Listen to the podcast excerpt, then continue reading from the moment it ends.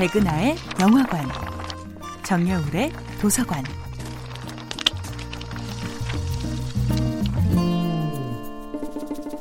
안녕하세요. 여러분과 아름답고 풍요로운 책 이야기를 나누고 있는 작가 정여울입니다. 이번 주에 만나보고 있는 작품은 셰익스피어의 로미오와 줄리엣입니다. 로미오와 줄리엣이 살았던 시대에 비해 현대인들은 훨씬 더 쉽게 사랑에 빠지고 연애와 결별을 수없이 반복합니다. 하지만 우리는 여전히 로미오와 줄리엣이 만들어낸 낭만적 사랑, 완전한 사랑의 환상으로부터 자유롭지 못합니다. 사람들은 어느 때보다 쿨한 척 하지만 어느 때보다도 절박하게 조건 없는 사랑을 꿈꿉니다. 설령 다른 건 다 안 이루어져도 사랑만은 이루어지기를. 이 시대의 로맨티스트들은 꿈꿉니다. 때로는 영원히 닿을 수 없기에 더욱 아름다운 환상으로, 때로는 조금만 더 노력하면 이루어질 수 있을 것만 같은 희망으로, 너무 많은 곳에서 걸핏하면 좌절을 경험하는 현대인들은 이제 사랑밖에는 구원의 도피처가 없어져 버린 것 같습니다. 현대인에게 사랑은 종교를, 예술을, 때로는 삶 그 자체를 대체하는 절대적인 위치로 올라버린 것 같습니다.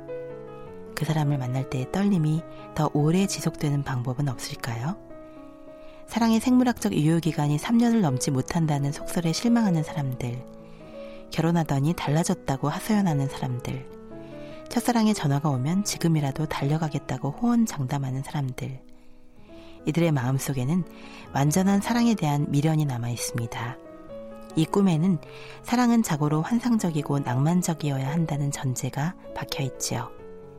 로미오와 줄리엣 못지않게 가혹한 집안의 반대를 무릅쓰고 어렵게 결혼한 사람들도 결혼은 인생의 무덤이라는 맥빠지는 현실 앞에 무너지곤 합니다. 정말 사랑의 환상은 그렇게도 쉽게 증발해버리는 것일까요? 낭만적 환상이 끝나버리면 사랑도 함께 끝나는 것일까요?